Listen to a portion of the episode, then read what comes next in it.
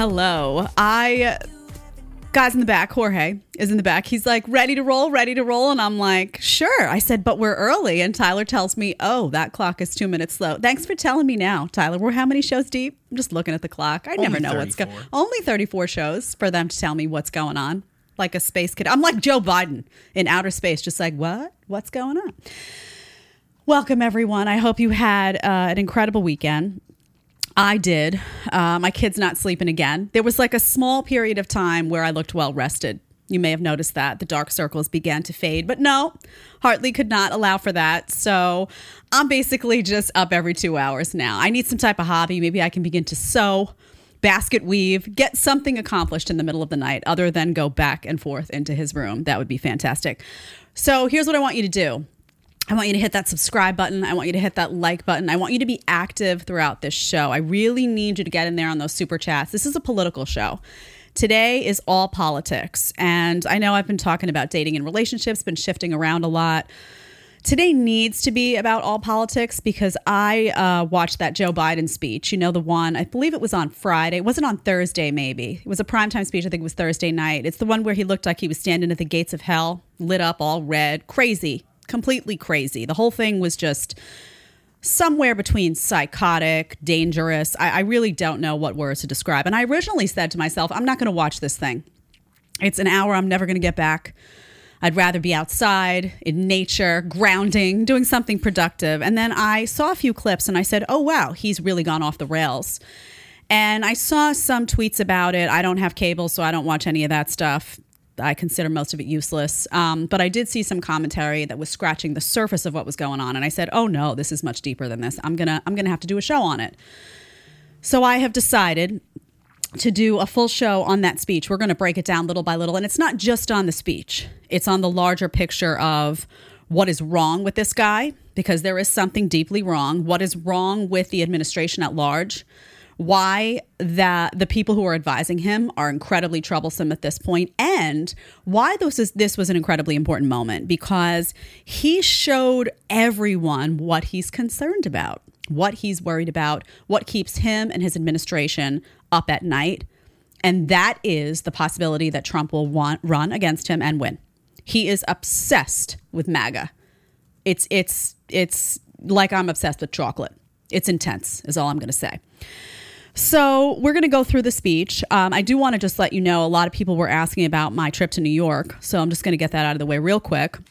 I was only there for 12 hours. Um, that was long enough. And I witnessed several uh, crimes in that period of time. No joke. I was in some of what, what used to be some of the safest neighborhoods in the city Upper East Side, Midtown West, um, Upper West. These are places that people want to be. Soho. Uh, I watched two, I just witnessed two robberies right in front of my eyes. Guy walks into a convenience store, takes some sort of electronic something, just takes it right off the shelf, looks around, laughs, leaves. They chased him down. He was just like, what, like what?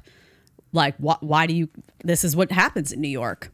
I witnessed an assault on a, on a corner of a very, what was once a very beautiful block, actually one block from where I used to live uh, at one point. Uh, I watched another robbery of somebody ordered like a something from the snack bar and a green juice and just takes it and walks out. And the woman is like well you can't do that. And he was like just this is just the new trend. I watched people walking around um, in a menacing way naked um, just body parts just floating around in ways they shouldn't small children nearby uh, confused concerned. I saw parents that were like trying to get their kids out of the way just as at central park um, right by the Plaza Hotel, mind you. These are not, you know, rough neighborhoods. Disgusting. The city is filthy. Uh, it stinks like urine everywhere, uh, and it's it's tangibly unsafe. I've said that it was broad daylight, middle of the day, middle of the afternoon. I would not be walking around a lot of those neighborhoods myself. Um, the homeless population is out. There's a lot of drug use and abuse that's going on in broad daylight. So I don't know. People who go to New York and they say, oh, it looks great. I don't know if they walk around blindfolded. I don't know if they're living in a deluded world that they, you know, it's like self delusion where you have to convince yourself that nothing's wrong. I really don't know what their problem is, but it's not accurate. So you need to know that. And I don't say that. I'm not smiling when I say that. I would have loved to have gone there and been wrong because it's my city and my family's there, but it's disgusting. And that is what liberalism will do to a city time and time again. So that is my take on New York. I was very happy to come back to Florida. And uh, it, it's amazing. The, the air quality there is horrible. It's like you look around when you leave and you say, why do people pay? It'd be one thing if it was dirt cheap to live in New York, right? You went there and you were like, well, it sucks. It's filthy and unsafe, uh, but I can get, you know, a studio for 250 a month. It's like a fortune to live there. So I don't know. Maybe everybody's just crazy. Anyway that was my experience. We're gonna we're gonna talk about joe biden today. We're gonna talk about this administration. And i want again get into that super chat. Ask your questions uh, about this speech about you know the next election about liberalism about anything really. I don't care. It's a political day so it'd be great if you stayed in politics somewhere. If you don't you want to ask about the manosphere go ahead. I don't care just get in that super chat i'm gonna i'm gonna do a better job of checking in with tyler who's very diligent about this. I'm going to check him. Then I'm also going to get his take on some of the stuff. Tyler's very political. I'm sure he's got a lot to say about this speech as well. So we'll want to ask him how he feels about Biden standing at the gates of hell, because that's what it looks like. So let's start. We're going to start at, and I'm going to stop and go on this a lot. Um, because you really need to hear it in his own words. And if you didn't watch it because you know you wanted to spare yourself the aggravation, I apologize. But there are some moments in history that you need to see. This is one of them. You need to see it you need to hear it and you need to accept where they're going so that you can act accordingly on the other side. Okay. So let's go to 539. This is just the entrance, and I just want to pay a little bit of attention to that. So we're going to do 539 to 617. This is how the speech began. Let's take a look. Thank you.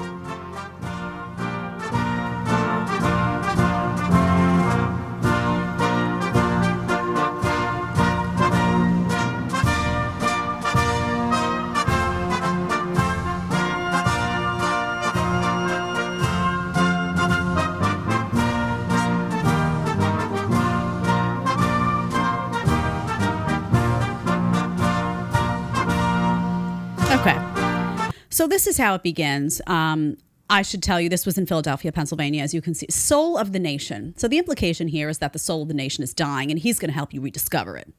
okay. Uh, the background right away, odd. You saw a lot of tweets about this. Why? Well, when you give a speech as a sitting president, the last thing you want people to feel is that you're angry. Okay. You want to feel in command, in control you want to bring people peace, especially from the guy who was going to be so unifying. Don't you remember you were supposed to vote for Joe Biden because he was going to bring the country together? So, right out of the gate, when you've got red lights, if I sat here on this set and we lit the back of this red, I would seem angrier than I already am. I know you're like, Jed, could you get angrier? Yes, I could. I'm Italian. You can always get angrier, but it wouldn't be a good look. So, right off the bat, you're like, who's advising him? Who are the PR people? What's going on here that they thought that was appropriate? We can actually freeze frame it, Tyler, on 655. I just want people to see the image uh, of what Biden looked like with this red behind him. Let's take a look. Okay, so do you see that? It's not, first of all, it's not flattering for him. Hate to say it. Secondly, it really looks like they set the stage for a very dictatorial, authoritarian. People were making, you know, references to, you know, communist dictators. It's just not a good look. Now, I saw that and I said, okay, maybe the speech will go against that trend. What's fascinating about the speech is that the speech is very much in line with the background. Okay, so I have to believe that it was intentional. The tone of his voice, You'll see what he talks about. You'll see where he goes with this. I have to believe that they wanted him to seem menacing in some way to a segment of the population that they're very worried about. They're very, very worried about. If you consider yourself MAGA out there, you can raise your hand. I can't see you, but if you consider yourself a Trump supporter, if you consider yourself MAGA, if you consider yourself, maybe you don't consider yourself MAGA, but you consider yourself someone who believes that President Trump did a good job policy wise, maybe you didn't agree with him all the time, but you liked a lot of what he did, well, you're the enemy. You are the problem, right? According to Joe Biden, you're a big problem. He's very, very worried about you. He's very worried about how you could potentially vote if Donald Trump decides to run again. And he's very worried about even if Donald Trump doesn't run again, if somebody does run that allies themselves with Trump, which they will because it's smart politically, Okay, Ron DeSantis decides to run. He's going to have Trump at his side regardless. He's going to want to pull in all those MAGA supporters. It would be idiotic not to. Joe Biden's very, very worried about that union as well. And he makes it abundantly clear in this speech that he has nothing to talk about that's really good that's about what he's done. There's nothing to share. It's a mess. We all know that. But you're the enemy and you're the problem. Okay, so we're going to start with that six. Uh, we can start at six fifty-five, and we're just going to move, and we're going to go, and I'm going to stop it as needed. But you need to hear the tone, and you need to hear uh, the games. This is one big mind game. Okay, let's go. Nation of independence to the world more than two centuries ago, with an idea unique among nations that in America we're all created equal. This is where the United States Constitution was written and debated. This is where we set in motion the most extraordinary experiment of self government the world has ever known. With three simple words We the people, we the people. These two documents and the ideas they embody equality, and democracy are the rock upon which this nation is built. They're how we became the greatest nation on earth. Okay, so let's pause there for a second. You already see this sounds like a campaign speech, right? You're like, is he running again? What's going on? This is a campaign speech, right? So you have to ask yourself, why did he feel the need to come out and give this speech? Well, because the country is imploding. That's why. It's imploding. Everybody knows it. Everybody knows he's doing a terrible job, including the people that surround him, his handlers, because we know he has them. They all know it, and they were like, What do we do? And what do we do? Let's get out and talk about MAGA. Let's get out and talk about January 6th. Something. Let's go back. Panic. People can't afford gas. Oh God, the cities are blowing up in crime. Let's talk about Jan. Let's go back. Come on, that's all we've got. That's what happened. It was a panic moment. Okay, so somebody wrote this terrible speech, which, by the way, he seems oddly disconnected from, or maybe I should say not so oddly. Does he seem like he's connected to his words to you? He doesn't to me. He doesn't. He seems like he's reading somebody else's stuff, and he's there's an odd disconnect there, as usual. Again, we're not all created equal.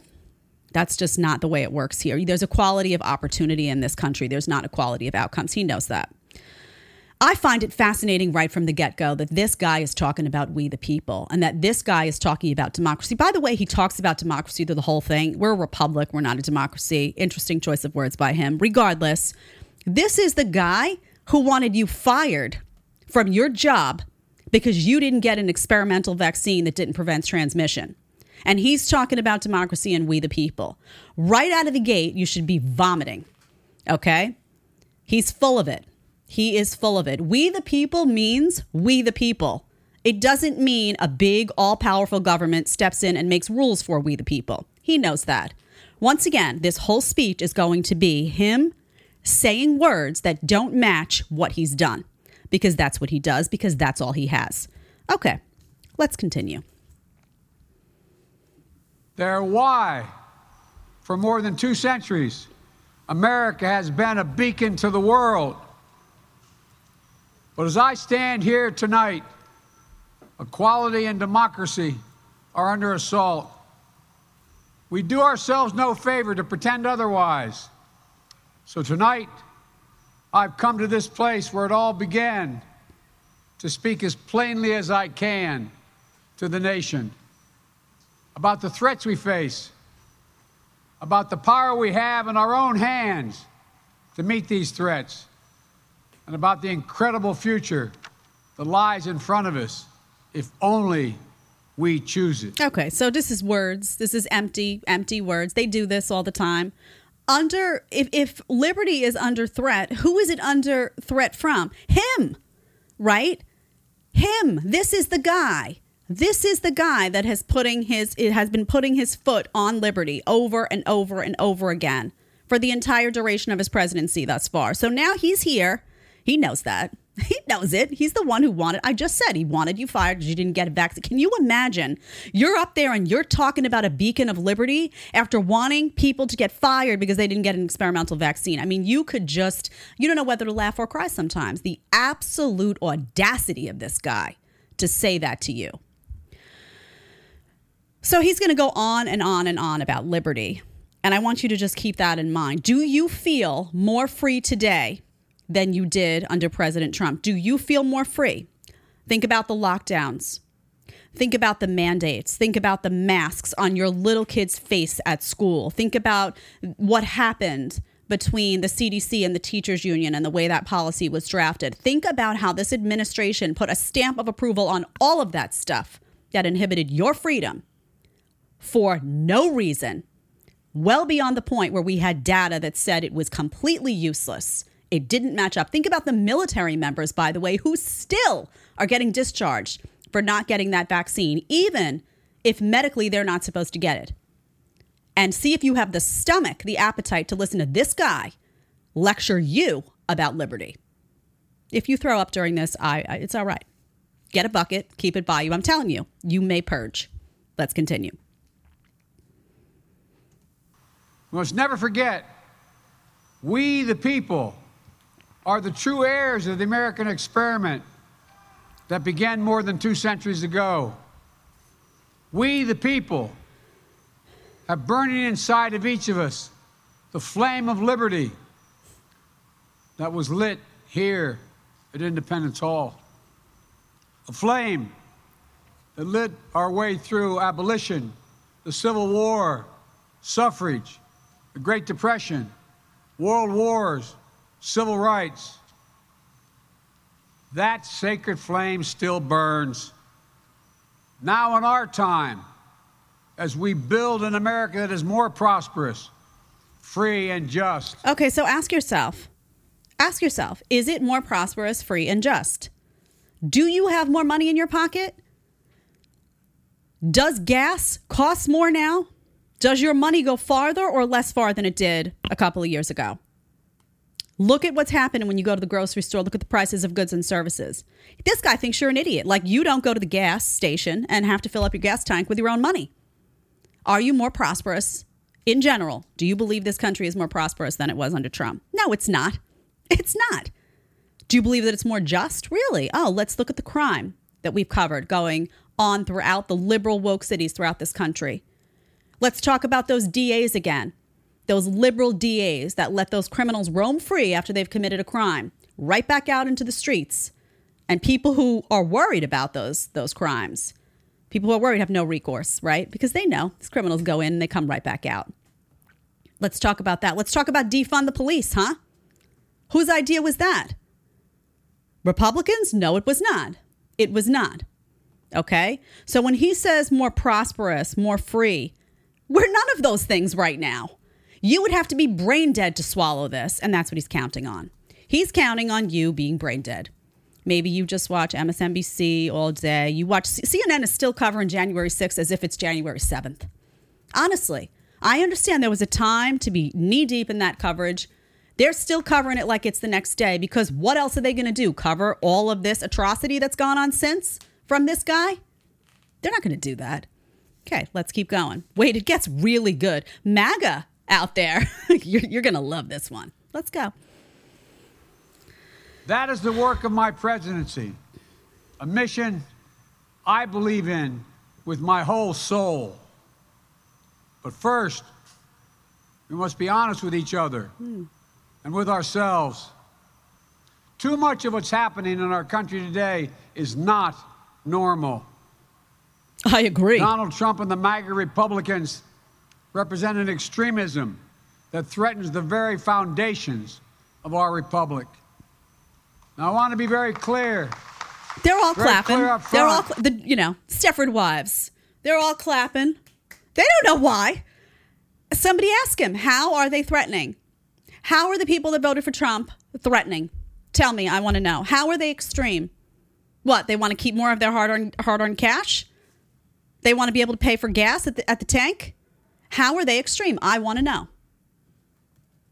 Somebody needs to ask him when he says this stuff, but I want you to just take note of something. This guy decided that he needed to do a 30 minute speech to address Donald Trump and MAGA Republican. Donald Trump's not in office.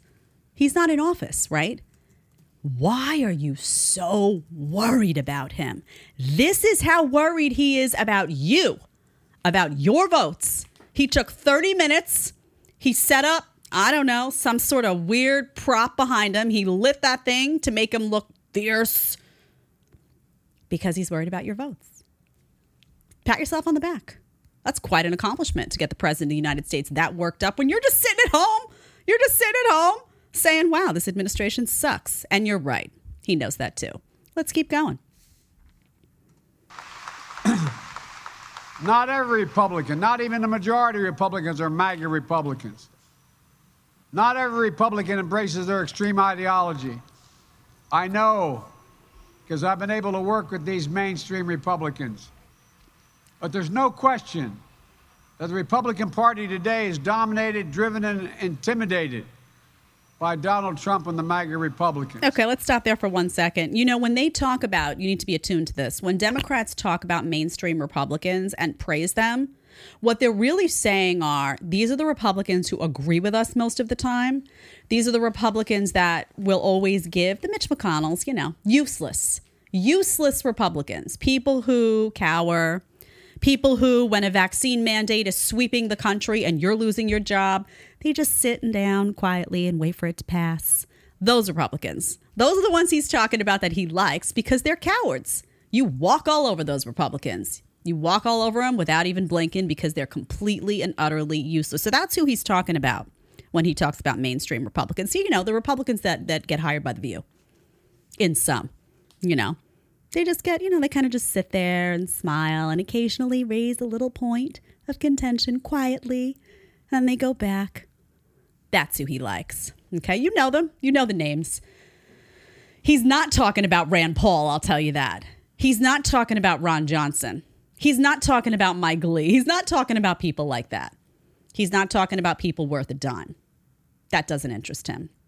Again, I would ask you, what is extremist about MAGA Republicans? Just keep it in the back of your head. Ask yourself what's extremist about what they want, what they want in terms of policy Think about it. Okay, let's keep going. And that is a threat to this country. These are hard things. But I'm an American president, not a president of red America, blue America, but of all America. How do you say this? Tyler, I'm getting heated. Guess somebody get me a fan. How do you say this? I'm the president of everyone when you've just spent I don't know how much time digging into MAGA Republicans. How do you pretend that you care about unity when literally seconds ago? Well, I'll tell you why. He forgot what he said, probably. It's like he doesn't know where he is or what he's saying. They write this news. But how does that speech writer not admit that they are dumb, lost, that they think you're dumb and lost? He just ripped on MAGA. Now he's like, "Oh, I'm I'm I'm president of the United States." By the way, ripping on MAGA, dumb strategy. Dumb. Because there's a lot of people out there who liked Donald Trump for policy. Maybe they didn't even vote for him the second time around. Maybe they were like, "Oh, I don't know about his attitude, this, that, and the other thing." Was the midst of COVID. There was a lot of actual misinformation that was out there. But you just riled them all up. You riled Republicans at large. You riled Republicans who don't like mainstream Republicans because we know they're useless. You riled up people who love Donald Trump. You riled up people who were like lukewarm on Donald Trump. You riled them all up, honey. Good job. Well done. You're doing the work for the Republican Party at this point. You sure you didn't do this for do you secretly work for the GOP? Because they couldn't have done a better job of promoting themselves than you just did. Let's continue. classic classic Joe Biden plagiarizing Barack Obama's 2008 DNC speech. Yeah. There are no red states. There are no blue states. There's just America. Right. Classic plagiarism. That's true. everybody, right? How many times have we heard this speech, though? It's like, do they just take a couple lines and they're like, oh, let's just do that. Let's repurpose that one. And that's the difference, right? Between him and a Trump. Right. Trump gets up, just extemporaneously, and you Just know it. it. He wings it. You know he didn't prep. Some people have a problem with that, but if you you know if nothing else, it's authentic what's coming out of his mouth. He'll pick on that guy in the third row. He'll say something crazy five minutes in where you're like, you know, did he? And you laugh secretly. All of that happens, but it's real. It's 100%. This guy's like, you know, it's two lines from this speech in 2006. It's two lines from, and he's, he don't even know what he's saying. You see, sometimes he's like, what's going on? Well, I mean, it's ridiculous, right? But how dumb do you have to be at this stage of the game? Your whole administration is just tanking, right? The country is in complete disarray, and you seize the moment to hit on MAGA, to hit on conservatives, to hit on. I mean, the dumb hurts sometimes.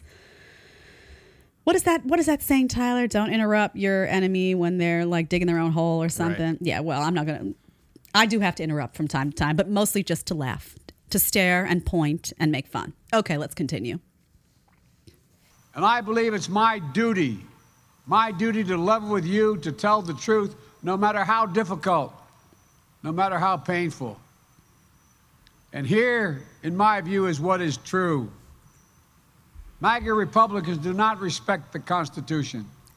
They do not believe in the rule of law. They do not recognize the will of the people. They refuse to accept the results of a free election. And they're working right now, as I speak, in state after state, to give power to decide elections in America to partisans and cronies, empowering election deniers to undermine democracy itself. MAGA forces are determined to take this country backwards, hmm. backwards to an America where there is no right to choose, no right to privacy, no right to contraception, no right Okay, to let's pause this. I mean, it's just too much. I mean, the idea that this guy is presenting himself as a beacon of somebody who's protecting the Constitution, you could just lose your mind just on that. The audacity. He talks about right to privacy. Yeah, again, do we want to revisit? Do we want to revisit how everybody's right to privacy was ripped away from them with the vaccine mandates? Do you want to have that conversation, Joe? You want to talk about it? You can come here. There'll be no prompter, sadly for you, but you can come here and we'll have that conversation. 40% of the country is still identifies as pro life, by the way.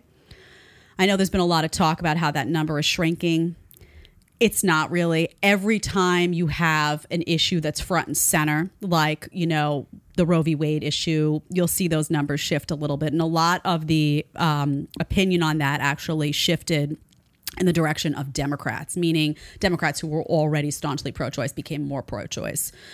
Regardless, you're insulting 40% of the country with that, right? Saying it's going backward. It's back. Did you not know it's going backward to want to protect the life of the unborn? That's backward to him.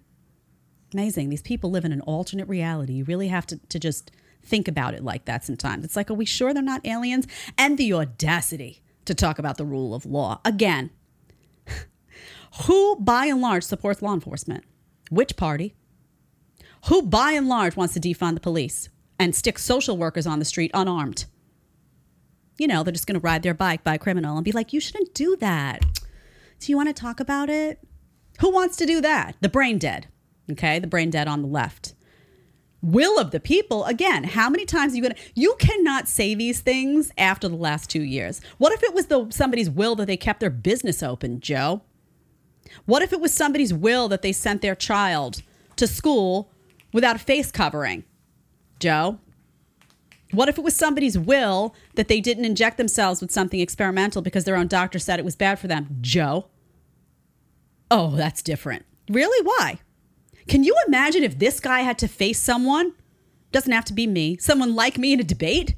Can you imagine? Let's keep going, Tyler. My blood pressure has risen, risen significantly already, but that's what we're here for. That's what we're here for. Let's go. marry who you love. They promote authoritarian leaders and they fan the flames of political violence. Authoritarian leaders. First of all, most Republicans, by the way, support you going out and marrying whoever you want at this point. Okay. So that's another, you know, just bullshit line.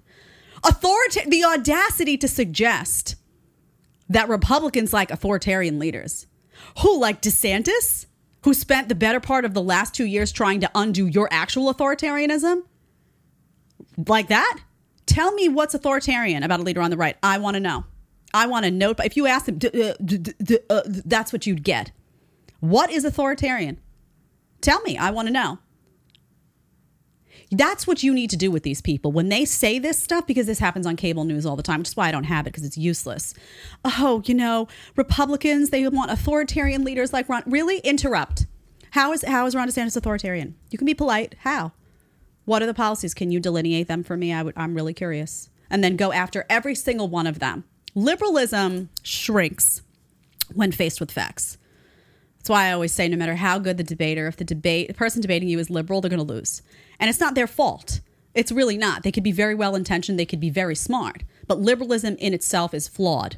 It's antithetical to common sense. It will lose every single time if you are on your game. So be on your game. This is not a time to be off your game. Be on your game. Let's keep going. that are a threat to our personal rights, to the pursuit of justice, to the rule of law, to the very soul of this country. They look at the mob that stormed the United States Capitol on January 6th, brutally attacking law enforcement, not as insurrectionists who placed a dagger at the throat of our democracy, but they look at them as patriots and they see their MAGA failure to stop a peaceful transfer of power after the 2020 election as preparation for the 2022 and 2024 elections. Again, this is all he has. He's still talking about this like it happened yesterday. We have all talked about this already. This guy, it happened. He became president. He was in charge of policy. The country is on a downward spiral. And he can't talk about any of that, right? So he's like, well, let me just go back to that thing over there, right? He's like, well, CNN's still covering it. Can't be bad for me to still be talking about it. The View's got it on today. They've got January 6th on today. I mean, it's ridiculous. People, like, what do they not get? That moment has passed. And I say this to Trump too. Let it go. Let it go. You want to you want to run again? You want to win? You got to be talking about the now. People can't put food on the table. Talk about the now. People are afraid to walk, you know, a half a mile because there's, you know, crime infested areas in between point A and point B. Talk about the now. The now. This guy's talking about then because he can't talk about the now. What's he going to say? What has he done that's positive? I'll wait. We can sit here. Tyler and I can have a, a mochaccino and a, and a chat while you try to find something that he did that was good. I want to know what it is. I guarantee you it's it wasn't good. Because I was looking last night. You know, I like to give credit where it's due. I'm like, what what could I say that was positive? Nothing. He sucks. He sucks. He sucks. End of story. Did you hear the "Let's Go Brandon" chants in the Uh, I did hear "Let's Go, Brandon. There's at one point somebody says something, and he's like, "Oh, that guy out there is who could listen to this and not." I mean, I'm not one to heckle. I'm not. But at some point, honestly, you're supposed to be the great unifier, and you get up and give this speech, and you're surprised that somebody's had enough of you in the audience. Come on, let's not be ridiculous. Okay. I want to go to. Um, I want to go to. What are we at, Tyler? Twelve twenty-one. Oh, let's keep going for a little while. And then, do we have anything in the chat yet? Do I have to remind people? Super chats. I want you involved. I want questions because you got to ask. Listen, I'm telling you straight up. The reason I'm covering this is not because I want a blood pressure spike. It's because you have to face what's going on. And I know, I know it's hard. You sit there and you're like, I don't want to listen to this guy. My dad will sometimes be like, I have to turn it off. I can't. And I'm like, you sit and you watch it.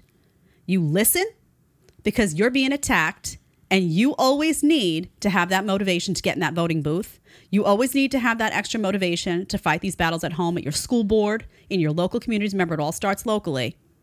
And you know what happens when you don't listen to this? You get desensitized to how horrible it is.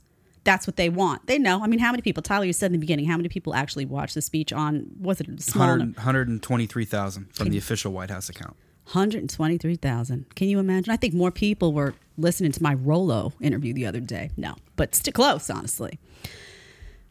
No, people are tired. They're like, I don't want to hear this guy. And I am telling you, no. You have to listen. You have to listen. You need, you know, the porcupine, you need those little spikes up. Okay. It's not the time to just be like, oh, forget it. Let him just roll. No, no. Listen. He's talking to you. You're the problem. Be ready with an answer. All right. Do we have anything that we want to get to now? Yeah, uh, Thomas said Happy Labor Day. Oh, Happy Labor Day. And just for the record, we don't block comments on this chat. So anything you have to say, put it out there. There's a lot of debate going on in the chat, so bring it in. Let's have it. Let's How are hear it. people feeling? Are they? Do we have any pro Biden people in there? Uh, yeah. So there's a few people. Um, uh, let's see here. Uh, so somebody is is using the raid on Trump and saying Ron DeSantis raided the home of Rebekah Jones. They gave an example of this happens on both sides. Ron DeSantis raided the home of someone with guns drawn. They even aimed them at her kids. Um, didn't Trump do the shutdowns that closed businesses? Um, so there's there's a lot of back and forth going on in here, which is a good thing, Yeah, well, that's what we want. right? We want debate. We want conversation. And I'll tell you this: you're right about in the beginning with Trump. People are going to have beef with Trump. They're going to have beef with Trump. They're going to have beef about the vaccine. They're going to have beef about Dr. Birx and Fauci because they came out of the Trump administration, right? But you have to understand, three weeks to slow the spread was dumb. I signed up for it. It was dumb. It's not as dumb as six months later, double masking after you're double vaxxed. Come on, there's degrees here. We have to own up. There was a time when people woke up. The sane people were like, okay, wait a minute, something's going on here that's not right. They owned up like me. I told you. I stopped washing the walls. It's I'm not still home washing the walls. Okay? Week 2 I was washing the walls. So at some point, you know better, you do better. That's not happening from this administration. You still see the idiocy. You still see it. And now they want to walk it back, by the way. You see all these people want to know, oh, now all of a sudden they're talking about how the masks are bad for the kids and the developmental. You know what? You don't get a pass. You don't get a pass now to say, oh, I, you know, no. It's been too long. You have to own up. You have to say I was wrong. You have to say my advice was damaging. You have to you have to expose yourself as having been part of the problem the same way I did in the beginning. I didn't come on here and pretend like I was doing the right thing from day one. No, that's not noble. So, listen, Democrats, you're in here. Tell me something Joe Biden did. Put it in the chat. I want to see what did Joe Biden do that was good for the country. I'll wait. Okay, I'm serious. I invite you. Tell me what he did. I've been searching for a long time. I don't see it. We'll get back to the chat in a second. We're going to continue with the video because it's just as ridiculous as you might imagine as it continues. What else we got here? They tried everything last time to nullify the votes of 81 million people. This time, they're determined to succeed in thwarting the will of the people. That's why respected conservatives like Federal Circuit Court Judge Michael Luttig has called Trump and the extreme MAGA Republicans, quote, a clear and present danger to our democracy. You're a clear and present danger to democracy. Did you know that? You should get a shirt, Clear and Present Danger. Wasn't that a movie? I think that was a movie at one point. You should get a shirt and be like, Joe Biden called me Clear and Present Danger. I think that would be great. Joe Biden called me, and then on back, Clear and Present Danger. I'd wear that shit like a ba- like a badge of honor. I would. I would. He acts like every conservative out there, every person who voted for Trump was somehow involved in some ill will. You see how he just groups everybody together too? Convenient. And every time, I'm telling you, every time they say respected conservatives, that's like mainstream Republicans. That is code for Republicans who do nothing. Doormats. That's a code for a doormat. Okay, I want to skip to 1721, Tyler, because, um, oh, actually, you know what? I don't want to do that. I want to skip to 1752. 1752 is where it really gets good. So if you thought we were having fun before, you just wait. Here we go. fellow citizens. On top of that, there are public figures today, yesterday, and the day before predicting and all but calling for mass violence and rioting in the streets. This is inflammatory. It's dangerous. Okay, who is he talking about? Who is he talking about that pub- public figures on the right that are calling for the violence? I want to know. I'm sure if he was doing an interview, nobody would ask him. But do you remember this? Do you remember Maxine Waters, Democrat from California? Do you remember that? Here's some things Maxine Waters has said. We got to stay on the street and we've got to get more active. We've got to get more confrontational. Oh, that's interesting. Hmm. What about this on MSNBC? The people are going to turn on them, meaning the MAGA Republicans. They're going to protest. They're going to absolutely harass. Remember when she was calling for people to go into restaurants and harass members of the Trump administration? She thought that was a good idea. So, you know, this nonsense that he's talking about, that he's putting the blame on the right, people on the left do this all the time. All the time. He takes no ownership for it. By the way, hit that subscribe button, hit that like button, and I'll give you more. Otherwise, got to pull back. No, just kidding. All right, let's keep going, Tyler. Against the rule of law. And we, the people, must say, this is not who we are.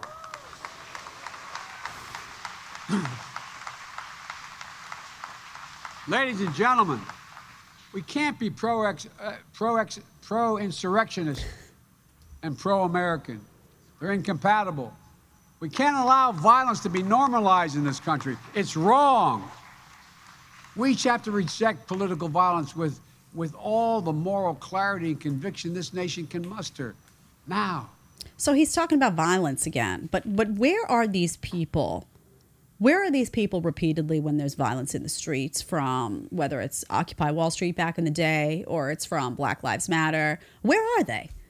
Right? Where are they when these things happen? Well, maybe if you're Maxine Waters, you're the one of the people calling for the violence, right? Maybe you're like, "Oh, this is my moment."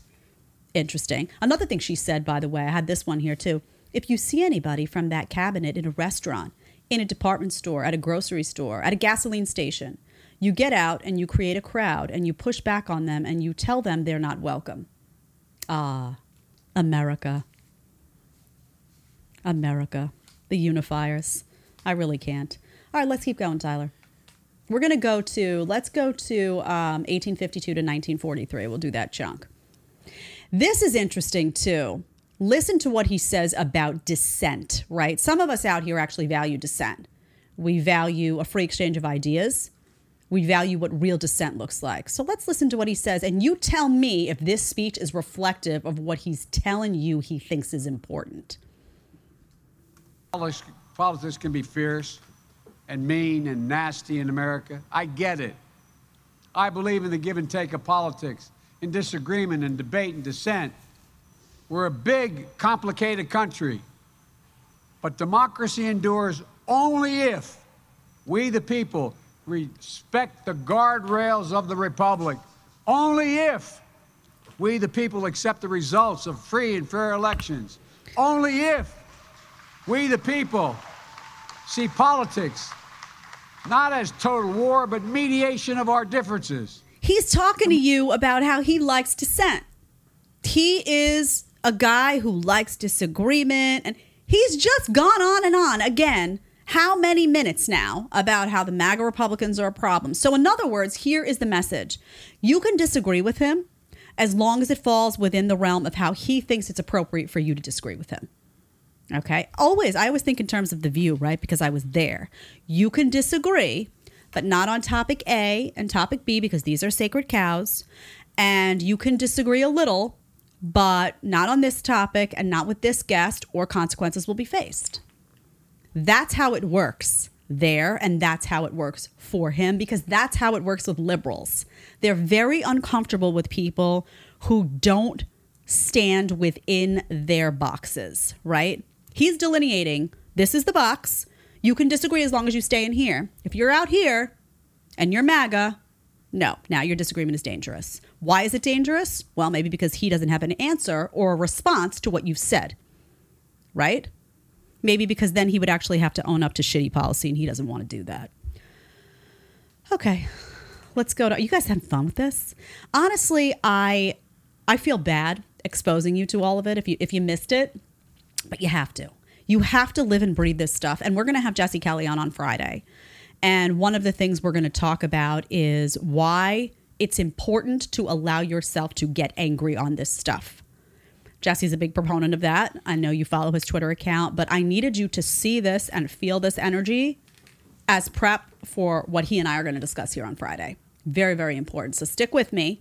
I know you've had to probably vomit a couple of times and maybe your blood pressure medication isn't working as well as it should.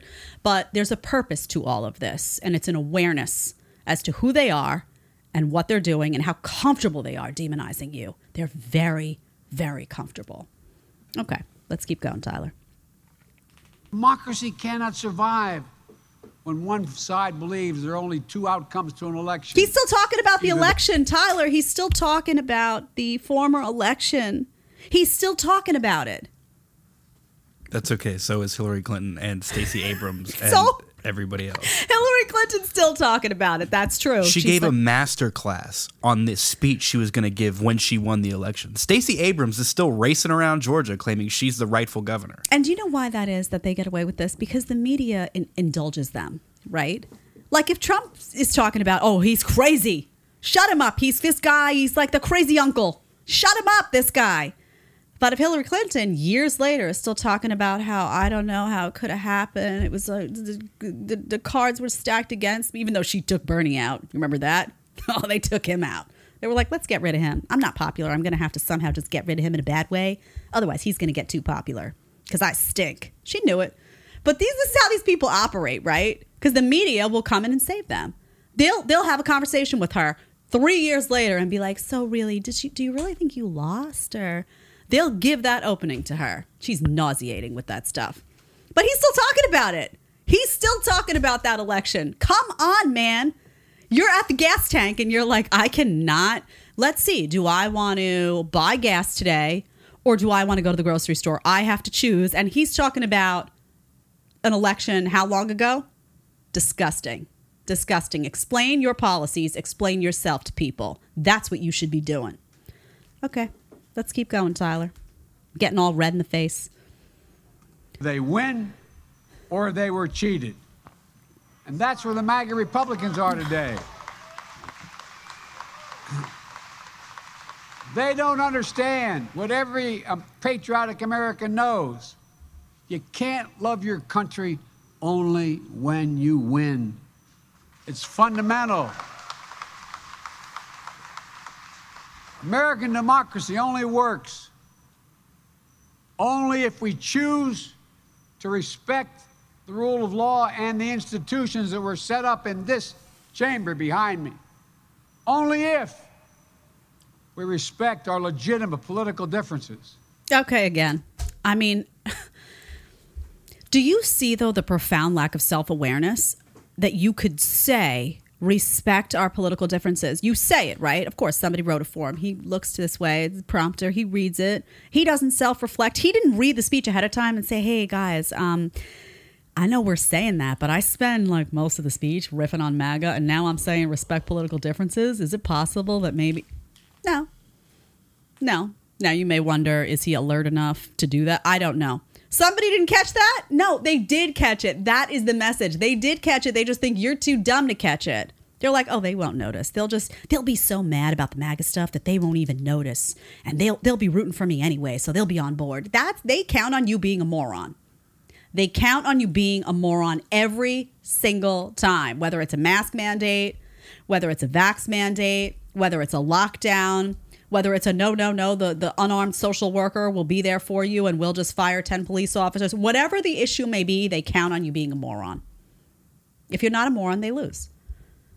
Or they count on you being hypnotized or so afraid of something, right? Now they want, again, fear politics. They wanted you afraid of COVID, and now they want you afraid that if Donald Trump wins or a MAGA Republican wins, that they're going to be authoritarian, even though this guy's been an actual authoritarian for the better part of the last couple of years, or there's going to be another insurrection. They need you afraid again. Afraid is their only ticket. That's it. That's where it ends. All right, let's go to uh, the 21, 27 to 2205. We're going to jump into the space of delusion. I like a little delusion thrown my way on a Monday. How about you? All right, let's take a listen. MAGA Republicans look at America and see carnage and darkness and despair. They spread fear and lies, lies told for profit and power. But I see a different America an America with an unlimited future, an America that's about to take off. I hope you see it as well. Just look around. I believe we could lift America from the depths of COVID. So we passed the largest economic recovery package. Okay, I really, I mean, as if he was the one to lift us out of the depths of COVID. Come on. I mean, the fact that he could say that with a straight face. So he wants to paint you as the bad guy because you see actual despair that's happening in society. Hit that subscribe button, hit that like button. We're going to continue. He wants you to be the bad guy because you see actual darkness in the crime in your cities because you see actual darkness in criminals getting out without proper consequence, because you see actual darkness in the supposed land of the free mandating experimental treatments on people or they can't walk into a restaurant and eat a sandwich. He wants you to be labeled the bad guy because you see what's actually happening and you're calling it out. Instead, he would like you to say, oh no, Joe Biden is great. And now I'm going to walk over this little rainbow, and there's going to be a little leprechaun on the other side, and he's going to give me a pot of gold because they live in the land of make believe. And they need you to live in the land of make believe in order to reelect them because that is the only way that a sane person would reelect these people. Let's continue, Tyler. And today, America's economy is faster, stronger than any other advanced nation in the world. We have more to go. Is it? Is it? Again, I don't care if you like Joe Biden. I don't care. I don't care. Separate yourself from his words. Is it? Are we stronger? Are we more respected? Are we more prosperous today than we were before? I don't care if you like him or not. Remove him from it and ask yourself those questions and be honest about the answer. The answer is very clearly no to all three. Be honest when you have these conversations with yourself. It's not about a politician, it's much bigger than that. Okay. Let's go to uh, 2312. Cynics and the critics tell us nothing can get done, but they're wrong. There is not a single thing America cannot do, not a single thing beyond our capacity if we do it together. It's never easy, but we're proving that America, no matter how long the road, progress does come.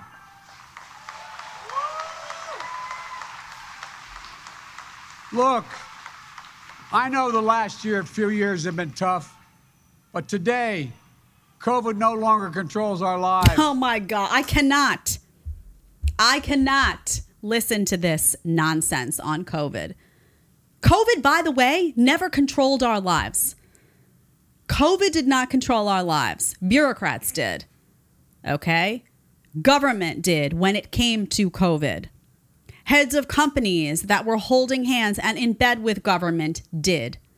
That's who controlled people's lives. Oftentimes, people allowed that to happen. Somebody asked me the other day and said, Well, what were businesses? This was a great conversation. It was about loans. I was talking to Kim Iversen actually, and we were talking about loans and whether loans should be forgiven. And we were talking about some of those loans that were given to businesses during the COVID pandemic. And I said, and she said to me, Well, what what do you think should have happened? And I said, every single one of those businesses should have sh- said, I'm not locking down. I'm not doing it. I am not doing it. You don't have the authority to tell me to do that, and I'm not complying. What would have happened if every single business towed that line? What would have happened in a company, Disney, for example, because you know they love some authoritarianism over there. Let's say Disney said we have a vax mandate, and every single employee of that company walked out. You think they're gonna? They would have to say, "Uh, okay, maybe that's not gonna work." So this is what I'm saying, right? You have a voice. It doesn't work if it's just you surrounded by a bunch of cowards, but there is a lot of power in not complying with stuff that they shouldn't be allowed to do. They just shouldn't be allowed to do it. You know that. They shouldn't be allowed to say that to you, that you have to do that stuff in order to keep your job or your business open. And remember, it was arbitrary. Everybody always said, remember when they, they shut down, they wanted to shut down all the churches but keep all the liquor stores open? Hmm, that sounds like a recipe for a healthy society. Or the big box stores could stay open, right? The big box stores, but not the mom and pop shop down the street. So all the small businesses got hit really, really hard and had to pick up and relocate. God bless them, those who relocated. But these people need you to live in the land of delusion. which is that now you're supposed to thank them for being so kind as to ease up on those restrictions after having inflicted them on you for so long. So if you lost your job out there as a result of these people or you lost your business, I hope you've gotten loud. Get loud and stay loud and don't allow them to forget. Okay. Let's go to uh, 2447 to 2527. Moment, with all the challenges we face, I give you my word as a Biden, I've never been more optimistic about America's future. Not because of me, but because of who you are. We're going to end cancer as we know it. Mark my words. We're going to create millions of new jobs in a clean energy economy. We're going to think big. We're going to make the 21st century another American century. Okay, so this world- is where it gets absurd. This is where it's like just pure campaign speech, right?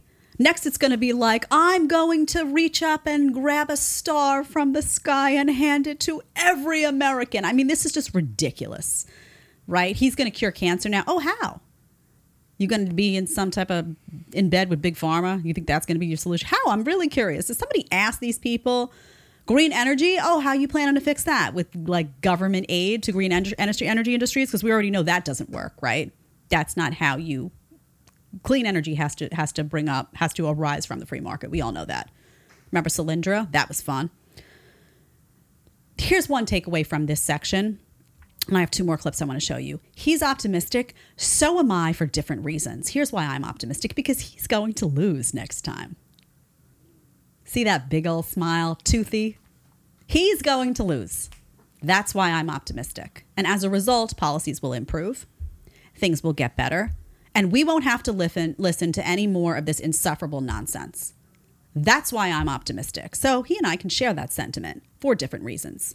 Let's go to the last clip I want to play here is 2616 to, to oh we're going to go straight through to the end to 3102 um, this is the end and i would just like you as you listen to this section oh actually we have two more uh, as you listen to this section tyler i left the last one out i'll have to tell you think about that um, whitehouse.gov do you remember when they talked about the winter of death for the unvaccinated remember everybody who got vaccinated and boosted was going to be all good but if you didn't get it if you didn't get the vaccine you were going to suffer a winter of death i'd like you to just think about that as we go through this next section it's the last section. It's an important section. Let's roll through. We'll start at 2616. Um, let's do that.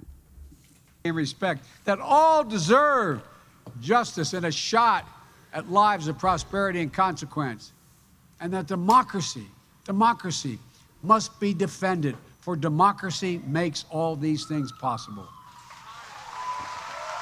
Folks and it's up to us. Democracy begins and will be preserved and we, the people's habits of the heart, in our character, optimism that is tested yet endures, courage that digs deep when we need it. Okay, so what, what does this all What does this all mean? This is just emptiness, right? Do you gather anything from this, Tyler, when they do this? It just sounds like just it's like words, feel good words, courage and patriotism They're buzzwords. and that's it. Somebody like I wonder oftentimes these speechwriters, they just like make a list. All right, these are all the words that we need. Liberty and patriotism and courage. And let's just string these words through and people leave feeling good, right? Because the Stepford wives in our society, you ever see that movie? You should watch it. The people who are just little robots, little puppets, they're like, they live and they just cling to the words, right? They're like, courage, oh, I feel good. Like they get an endorphin rush out of because they create, they like authoritarians. They do. They like to be patted on the head and on the back and told what to do. There is a segment of the population that likes to be told what to do. They like to be parented from government. They do. They're very comfortable with that dynamic. You need to accept that. If you're not like them, they exist. And they exist in, in decently large numbers in this country now, sadly. But they cling to these words. They listen to the authoritarian talk and they cling. And they, they walk away and they're like, oh, that was refreshing. He, he criminalized all the people I don't like and he used all the words and I feel really good about it. I think things are going to be great and COVID now is out of the way and they they live in the land of delusion, right? Remember, we talked about little rainbow, little leprechaun. They think it's there. They think they're going to open their door and Joe Biden's going to be like, here's your pot of gold. They still believe the government has its own money. Those are the people who, when they say this is going to be free, they think that exists. They haven't yet processed that it's somebody else's money. It's those people who live in that perpetual state of bizarre utopia. Okay? They exist. They're real. They're prevalent. And they're vocal. They're very vocal. Let's do the last section. It's 2945 to 3102. We're going to let this roll and then I'm going to give comments and then we're going to go back in the chat. Super chats, people, I want to hear your comments after this, so please get involved. We, we proved that for all its imperfections, America is still the beacon to the world, an ideal to be realized, a promise to be kept. There's nothing more important, nothing more sacred, nothing more American. That's our soul. That's who we truly are. And that's who must, we must always be. I have no doubt, none, that this is who we will be and that we'll come together as a nation that will secure our democracy, that for the next 200 years, we'll have what we had the past 200 years the greatest nation on the face of the earth. We just need to remember who we are. We are the United States of America, the United States of okay, America. Okay, that's enough. Okay, so again, he, the word united, and everyone's like, "Oh yeah." The robots are like, "He thinks this is the guy. Yeah, he wants us all to get along. He's not like Trump." Meantime, he spent the whole speech ripping on MAGA, ripping on Republicans that aren't reliable talking points, ripping on. I mean, it's a joke, right? The idea that you would walk away from this speech and think this guy is a unifier. I mean, you would have to be, I don't know, drunk, drugged, something. So here's my takeaway from this before we get to the chat.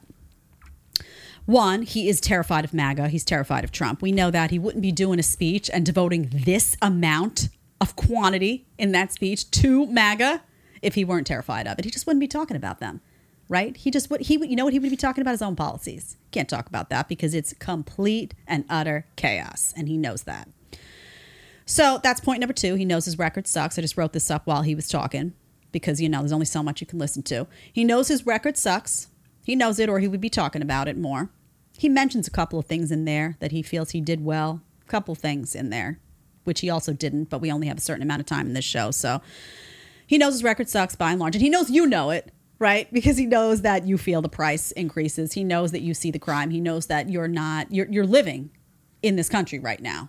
So part of living in it is sending your kids to school. And he also, at some point, very important, mentions, takes a dig at culture wars as if they're oh these people focused on these culture wars. And let me tell you something they are terrified of the culture wars. I had a conversation with Kim Iversen the other day and she felt that this was a fringe issue. And i am telling you democrats are terrified terrified of parents who are plugged into the cultural decay that is happening in this country when it comes to the woke politics at school, when it comes to the indoctrination, when it comes to, you know, um, drag queen story hour, when it comes to gender reassignment surgeries on 17 year olds, when it comes to all of this stuff, when it comes to Disney cartoons that are now pure and utter propaganda, they are they are plugged into this, and it's not just Republicans it's just parents who are like, uh, I don't know, this is getting a little crazy. So he took a dig at, at culture war and culture warriors because he's afraid of them too. So just know that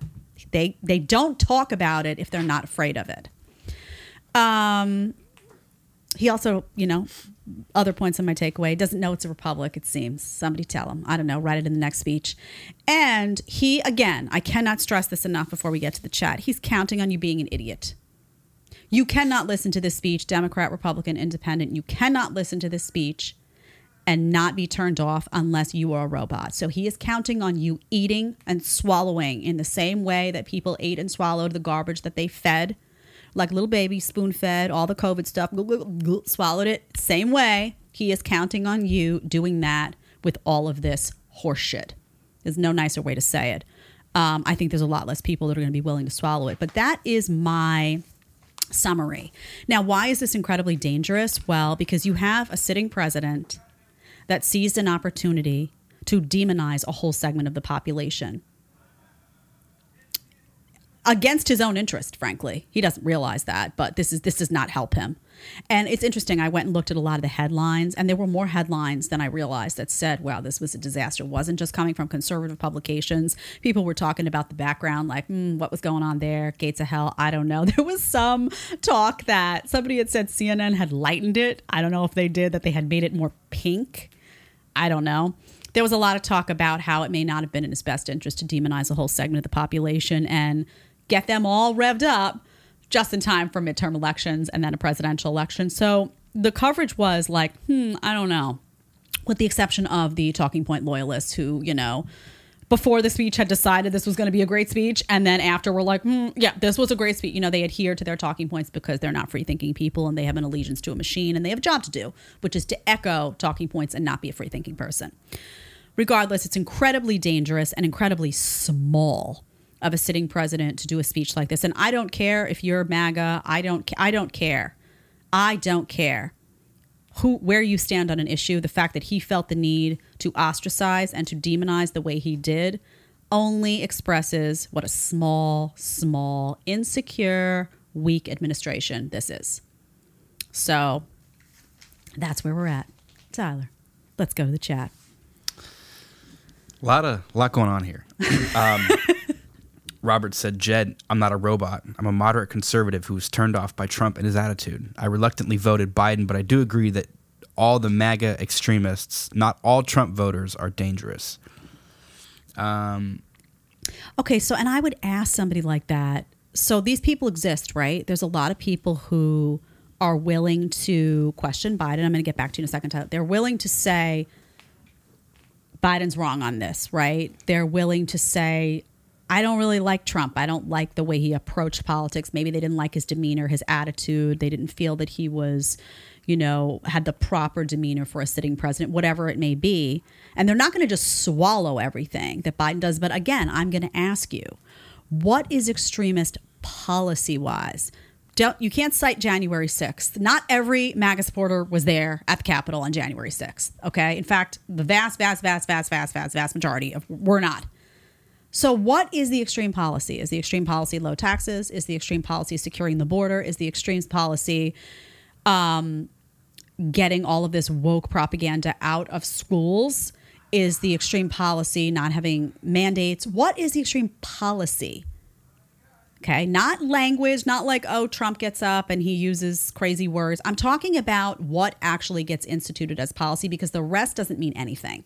It doesn't it doesn't mean anything. The reason this speech is damaging by Biden is because his policies reflected.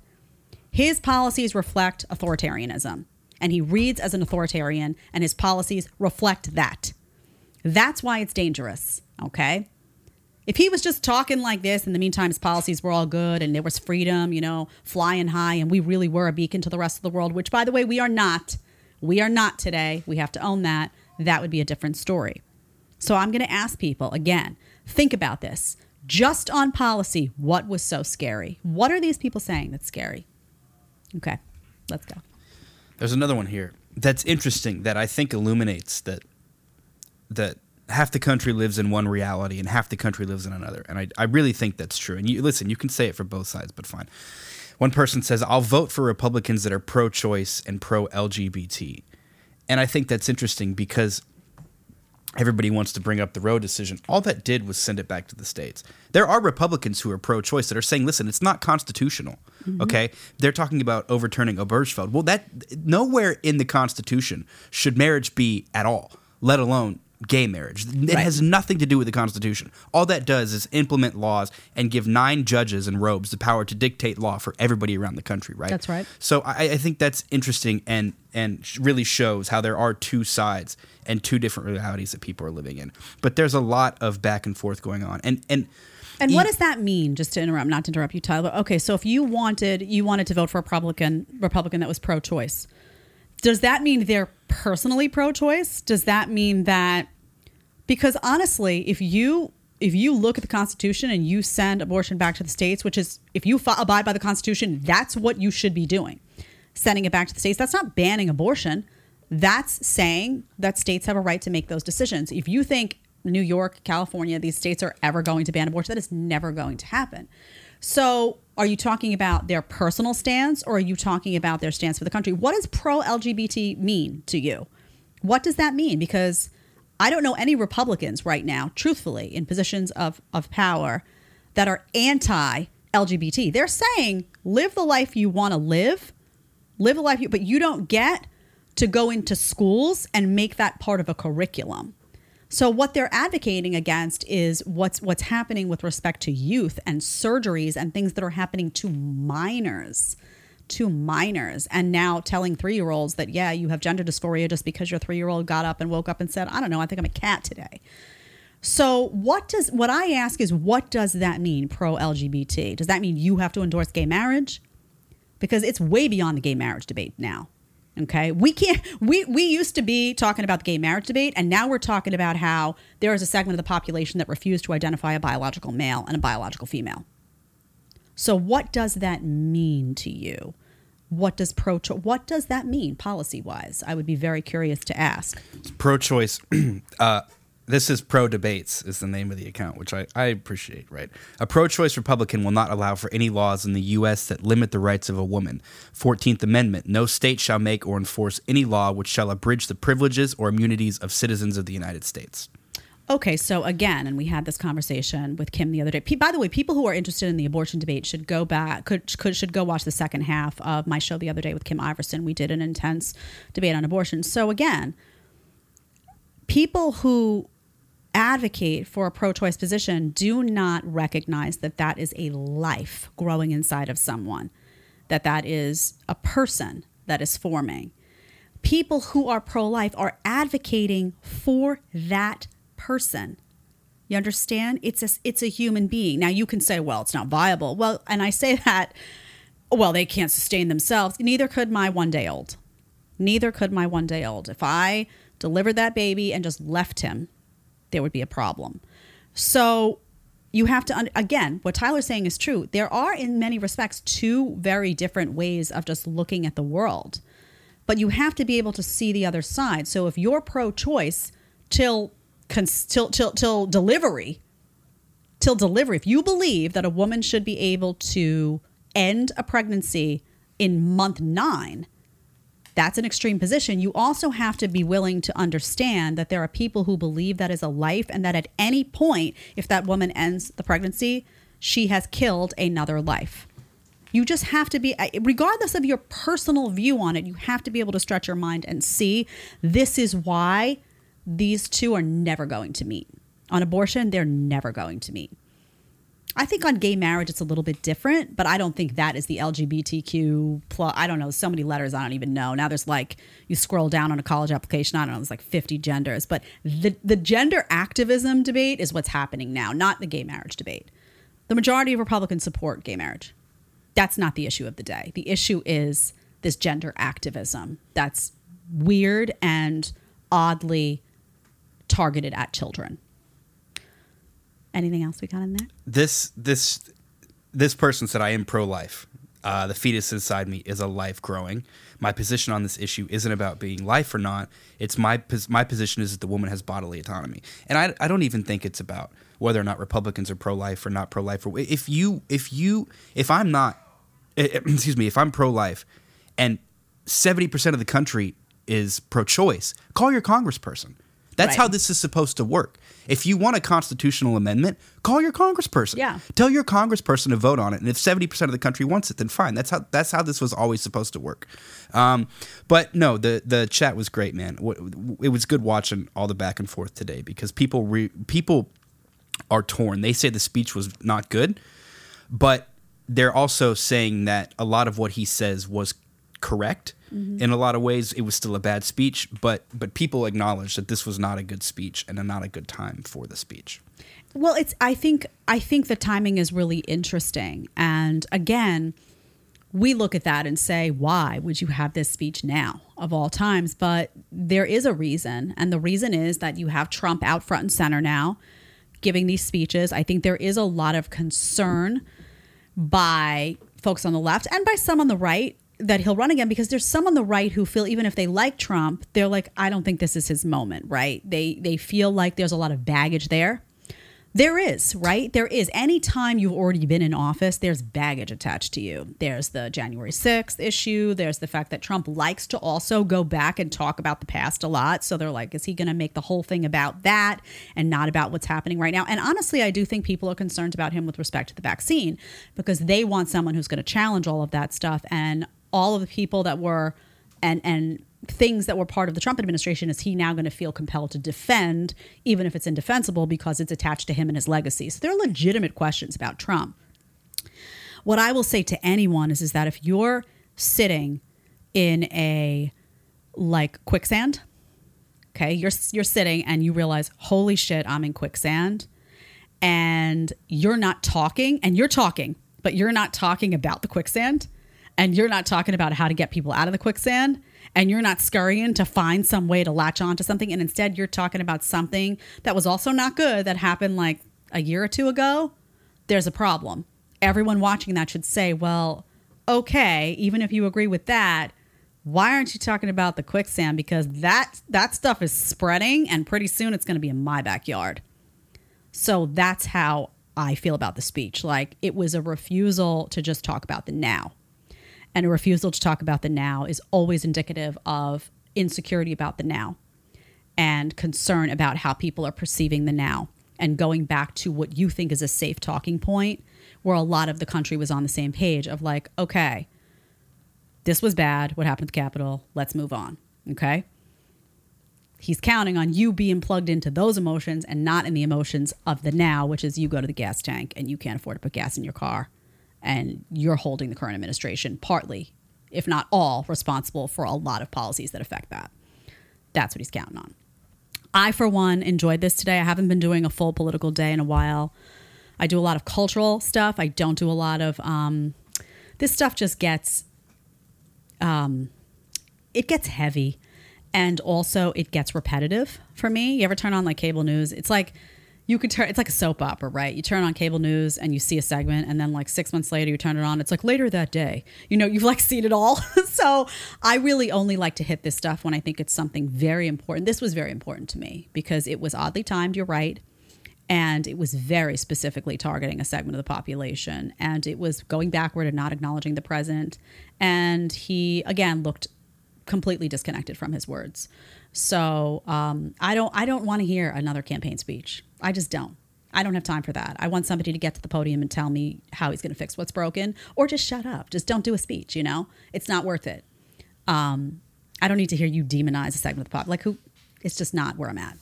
But I do think it's very important to cover it, uh, to expose where the administration is, and I'm so glad you all got into it and that you liked it. We'll do more of these if speeches pop up. Um, that make me prickly. and uh, like I said, we have Jesse Kelly here on Friday. I don't have my Wednesday guest confirmed yet, so I can't. But we have an we have. Pretty sure we're gonna have an amazing guest on Wednesday on the issue of transgender women in sports. And it's going to be a fantastic conversation. I just need to get a final approval on that. Um, and Jesse's going to be here on Friday to talk about why he and Glenn Beck had that on air moment of disagreement and why he feels um, like they're well i'm not going to put words in his mouth but he talks a lot on twitter about how he feels there's going to be a heavy deep intense reaction on the right to what we've seen and why that may actually be exactly what's necessary. I don't know if i agree with him on that but we're definitely going to talk it out here on friday. So i'll be back here on wednesday 1 p.m eastern time with a fantastic guest. Please follow me on twitter on instagram um, so that i can tease that guest out for you. Don't forget to hit subscribe don't forget to hit like and please put in the comments did you enjoy this political show? What do you want to see more of? Do you want to see less politics, more politics? Um, what kind of guests do you want to see? I'd love to hear from you. Have a great day, and I'll see you back here on Wednesday. Bye bye.